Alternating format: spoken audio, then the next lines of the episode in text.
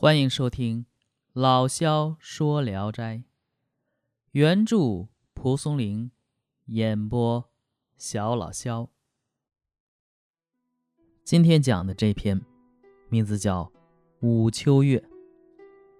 高邮县人王鼎，字仙湖，为人慷慨激昂，勇武有力，广交朋友。他十八岁那年还没有成亲，未婚妻就死了。他每次外出远游，总是经年不归。哥哥王奈呢，是江北的名士，兄弟情谊非常深厚，劝王鼎别外出，准备给他找个对象。但王鼎不听，乘船抵达镇江去拜访朋友。正好朋友外出，他便在旅馆的阁楼上租下住处。只见江水翻着澄澈的波澜，金山呢？历历在目，心中非常快活。第二天，朋友来请王鼎到家去住，王鼎推辞没去。住了半个多月，王鼎夜里梦见一位女郎，大约十四五岁，容貌端庄美妙。上床与她交合呢，醒来便遗精了。他颇感奇怪，仍然认为是出于偶然。再到夜里，他又梦见那位女郎。就这样过了三四夜，他心中大为诧异，不敢吹熄灯烛，身子虽然躺在床上，却时刻保持着警惕。可刚一合眼，梦见女郎又一次前来，正亲热时，他忽然惊醒，急忙睁开眼睛，却见一位美如天仙的少女，还真真切切地抱在自己的怀里。女郎见王鼎醒来。颇为羞怯，王鼎虽然知道女郎不是人类，却也很是得意，顾不上问明情况，就真的与她尽情欢爱起来。女郎好像不堪忍受，说：“你这样狂暴，难怪人家不敢当面告诉你。”王鼎呢，这才问女郎的情况。女郎回答说：“我叫武秋月，先父是一位名儒，深通周易、相术、占卜之学。”对我非常疼爱，只是说我寿命不长，所以不许我嫁人。后来我在十五岁时果然夭亡，父亲把我掩埋在阁楼东侧，让下葬处不高出地面，也不立墓志，只在棺材旁边立了一片石，上面写着“女儿秋月埋葬，但没有立坟。三十年后嫁给王鼎。现在已经过了三十年，正好你来到了。”我心中高兴，很想自荐给你，可又感觉羞怯，所以便借梦境与你相会。王鼎听了也很高兴，又要求做完那事儿。武秋月说：“我需要一些阳气，想获得再生，实在经受不住这般风雨。将来的夫妻恩爱无穷无尽，何必在今宵呢？”说完便起身离去了。第二天。武秋月又来找王鼎，坐在王鼎对面谈笑戏谑，就像生人一样欢乐。晚上吹灭灯烛上床，又跟活人没什么区别。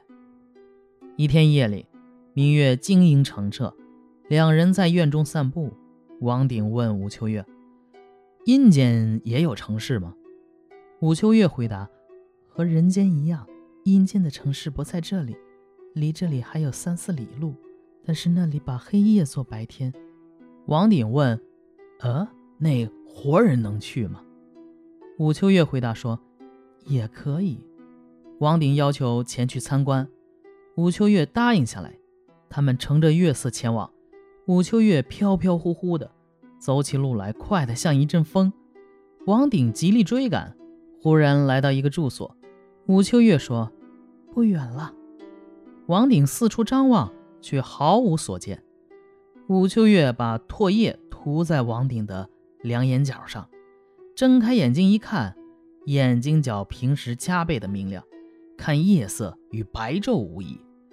他顿时就看见，在迷雾的云气中有一座城市，路上的行人像在赶集。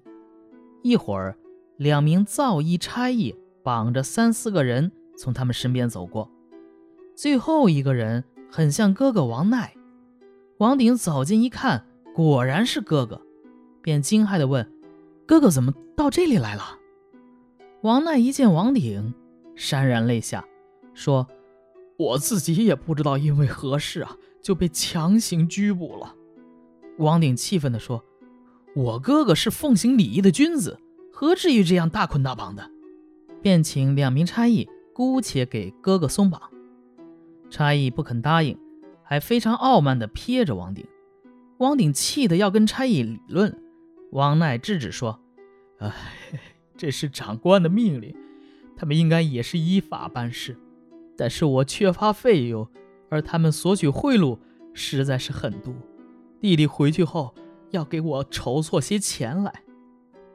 王鼎拉着王奈的胳膊，痛哭失声。差役也发起火来，猛然去拽王奈脖子上的绳索，王奈顿时跌倒。王鼎见此情景，怒火填胸，无法遏制。便解下佩刀，立即砍下一个差役的头来。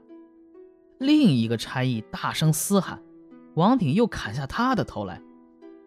武秋月大为惊恐地说：“杀死官差，罪不可恕，逃晚了就大祸临头了。咱们立马找一条船北去，回家后别把哥哥的丧幡摘掉，关上大门，绝不外出。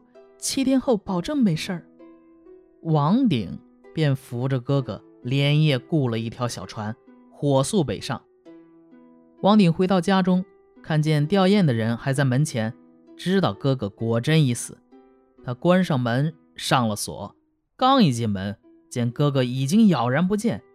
进屋后，却见哥哥已经复活过来，还喊：“饿死我了，赶快拿些汤饼来。”当时王奈已经死了两天，家人无不惊骇。王鼎一一讲出其中的缘由。七天后开了门，摘去丧幡，人们才知道王奈已经复苏了。亲友纷纷赶来打听内情，王鼎只得编一套假话作为回答。王鼎又想起武秋月来，想念的心烦意乱，于是他再度南下，来到原先住过的阁楼里，点上灯烛，等了很久。